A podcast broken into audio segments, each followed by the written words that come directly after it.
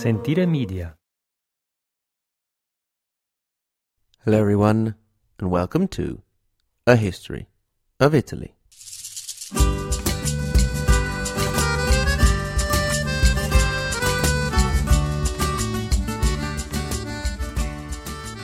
Episode 35 The Lion, the Fox, and the Great Schism.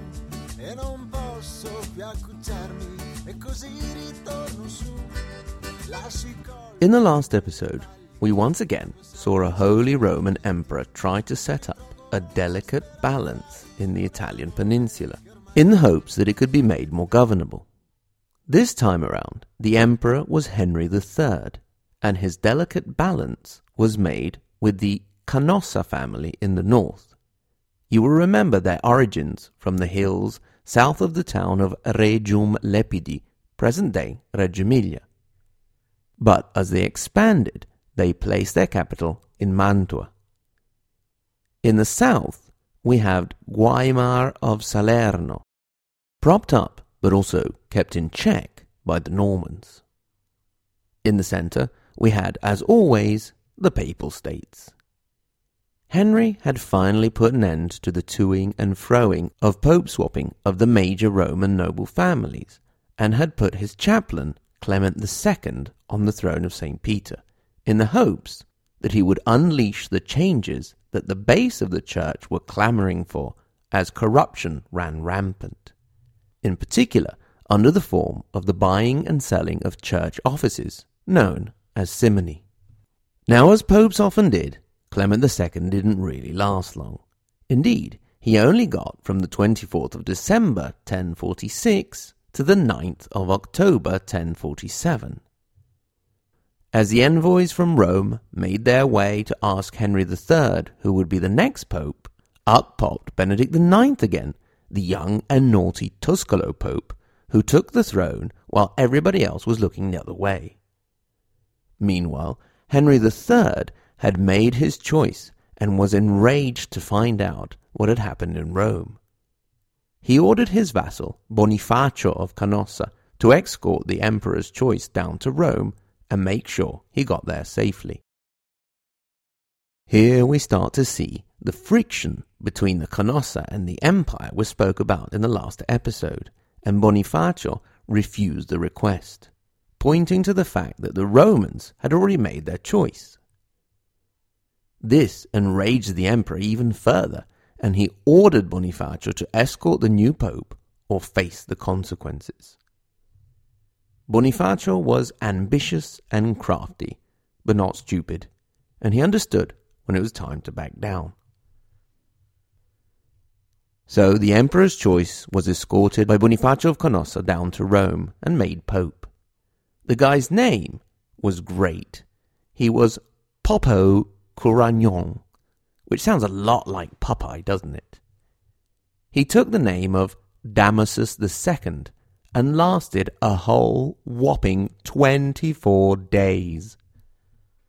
From the 16th of July 1048 to the 9th of August, when he died, possibly by poison, but more likely of malaria. You can just imagine Henry smacking his forehead back in Germany. After all that trouble getting him down there, the guy just goes and dies.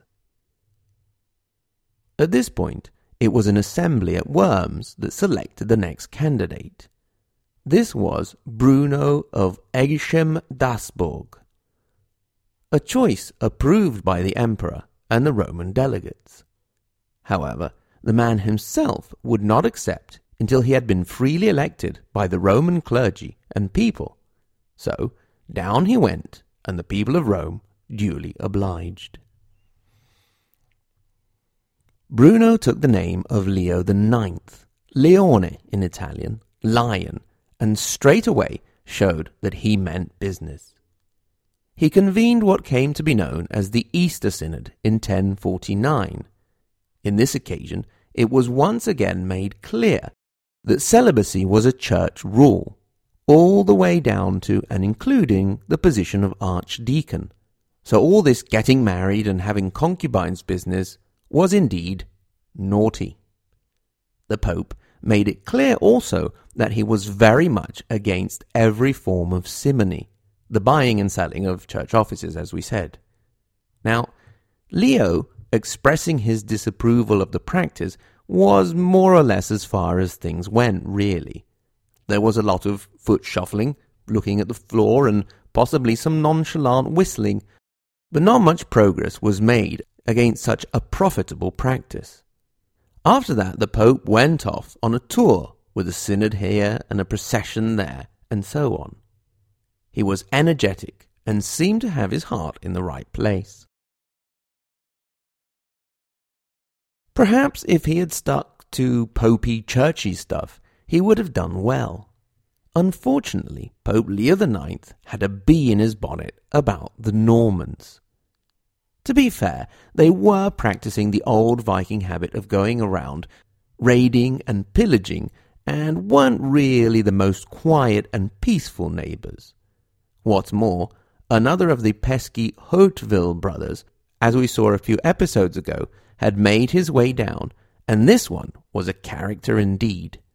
His name was Robert, and in time he gained the title of Guiscard, from the Latin viscardus, which has been variably translated as the cunning, the wily, the weasel, or the fox.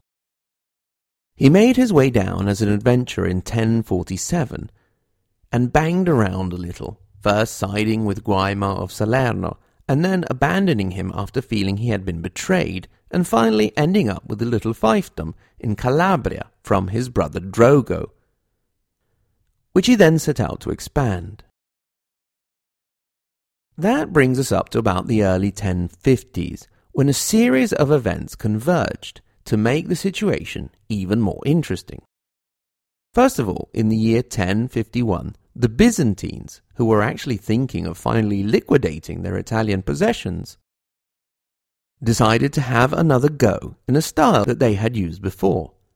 They chose someone who had a vested interest in Italy and supplied him with some troops and support, so that he could do the dirty work for them. The person they chose was actually the leader who had rebelled against them, Argiro, son of Melo from an earlier rebellion at the beginning of the century. They offered him the title of Duke of Puglia and gave him a push in the right direction. One of his first orders of business was to have the Norman leader at the time, Drogo Hauteville, assassinated, something that, as you can imagine, didn't go down too well with the Normans at all. The following year, Another issue came into play, and that was the death of the ever sneaky, ever present, ever maneuvering Guaimar of Salerno. He had managed to extend his influence over a good part of southern Italy, as we mentioned, thanks to the Normans. But this unity did not extend beyond his death, and Salerno, Capua, Gaeta, and Amalfi all went off more or less on their own again. It was at this point that Pope Leo IX decided to act. He wanted to extend his reform and influence to the south of Italy, and he felt that, despite what Emperor Henry III thought, the Normans were standing in the way. So, in 1053, he jumped onto Argiro's bandwagon, put together some of his own troops, brought some of the new Lombard rulers on board, such as Rodolfo of Benevento and the new Duke of Gaeta, Leo II, and the Archbishop and citizens of Amalfi. He even managed to scrape together some Swabian troops, although the Emperor was not officially involved in the whole adventure. The Pope made his way south with the intention of hooking up with Argiro and his Byzantines, and after a long march in which only one town opened its gates to the papal army, they camped near the city of Civitate on the Fortore River. The Normans were there way before Argiro. However, the Normans, who after all were Christians, were not all that keen on attacking the supreme representative of their religion, and sent an embassy to the Pope, who, since he was waiting for Argiro to arrive, was all too happy to keep the Normans talking. They reached the end of their patience, and on the 17th of June 1053, before Argiro and the Byzantines could arrive, the battle began. The Normans were outnumbered almost two to one, with an army of around 3,000 cavalry and 500 infantry, against a combined army of around 6,000.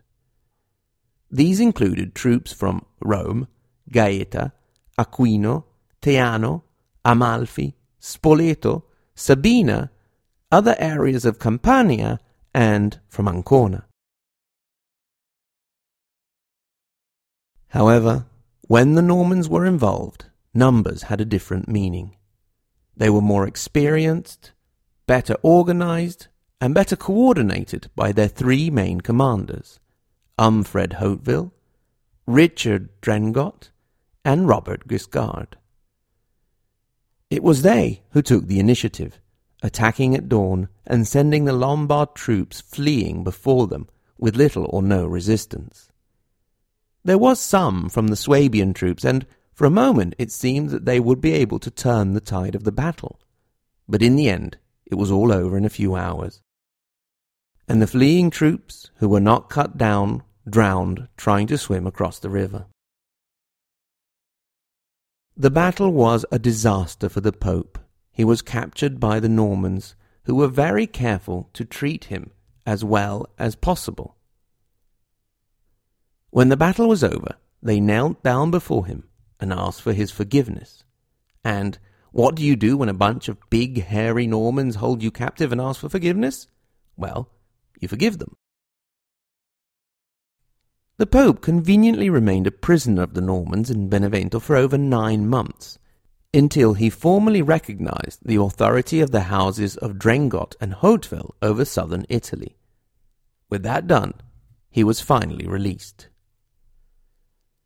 So the coalition that was supposed to end the Norman threat in the south was crushed, and the definitive battle not only cemented the Norman military domination, but gave a more official start to their political domination as well.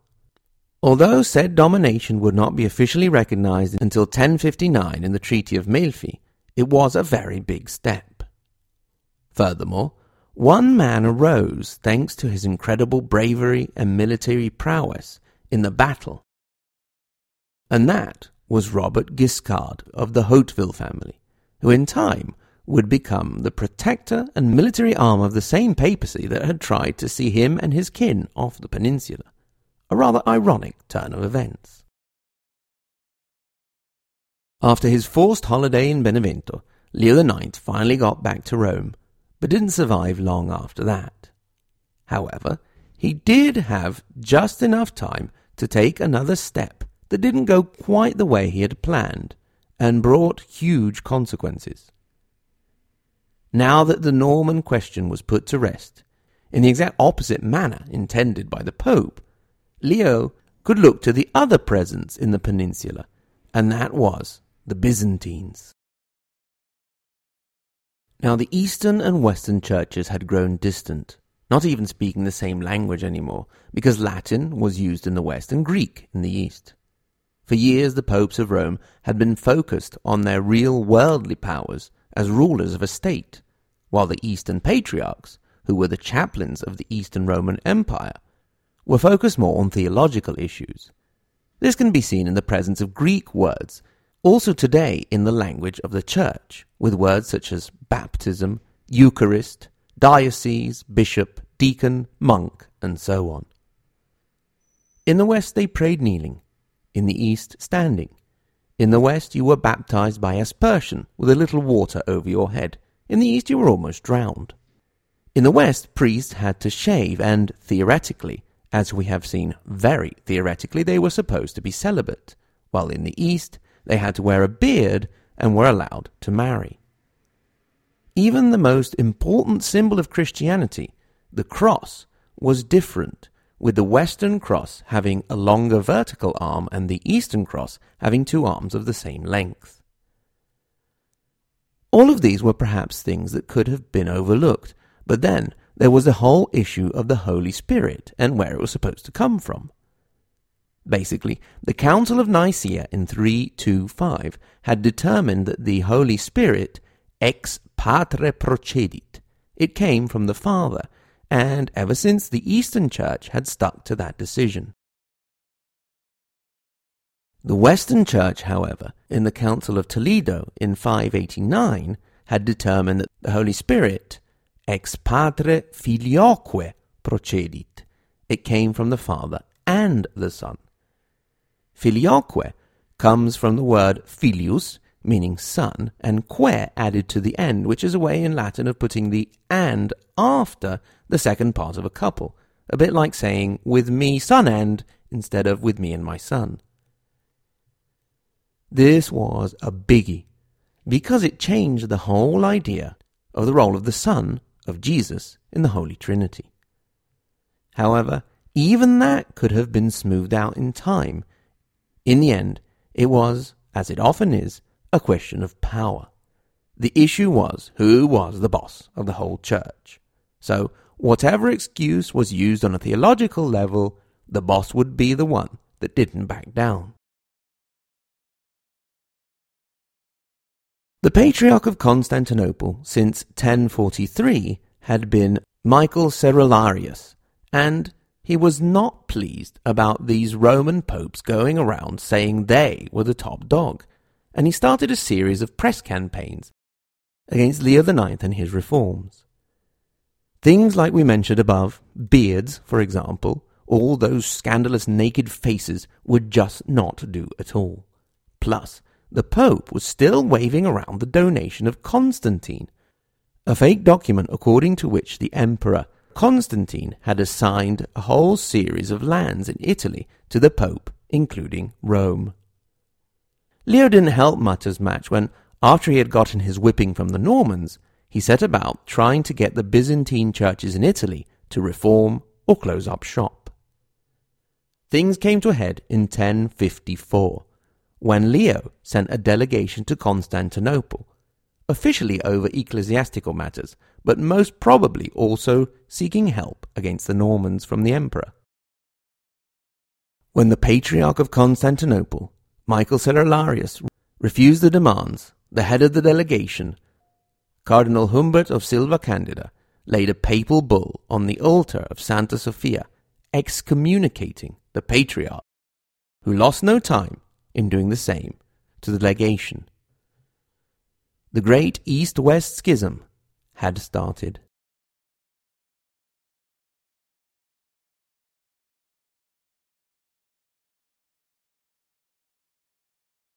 As always, thank you very, very much for listening. Thanks in particular to my Patreon donors, the Giuseppe and Anita Garibaldi level, Preston, Roberta, Sean, and Jeff, the Mazzini and Matilda di Canossa level Benjamin, the Galileo and Margherita Hack level Chris, Stephen, Vincent, Jay, Shelby, and Caitlin, and the top Dante and Maria Montessori level Sen. Thanks very much to our new Patreon supporter, Ben L. Welcome aboard, Ben. Great to have you as part of our little family. Remember that, like them, you can go to patreon.com, a history of Italy, to support the show. You can also do that via PayPal on the website, a historyofitaly.com. You can get in touch with questions, suggestions, or comments. Hello at a historyofitaly.com. And on the website, you can click through to our social media, including Facebook and Twitter. Once again, thanks to everyone very much for listening. Until next time, arrivederci.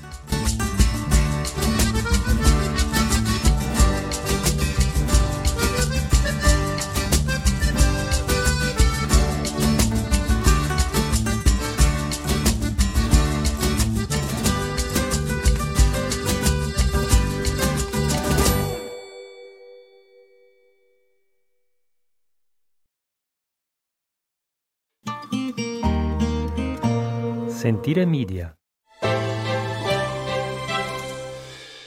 Hey, podcast producers and show hosts. Do you want to join a podcast network that celebrates all things Italian? At Sentire Media, we understand the allure of Italy and its unique culture. Our devoted team of hosts and producers are all driven by their shared passion for Italy and we work tirelessly to create the best lifestyle podcasts and content that will whisk you away to the very heart of Italy. With us, you can savor the mouth-watering flavors, get lost in the stories from the past, break down the cultural barriers, and truly immerse yourself in the vibrant traditions of this intoxicating country. If you have a great podcast idea or are already in production and would like to join Sentire Media, head over to sentiremedia.com, that's S E N T I R E media.com, and find out how to submit your show.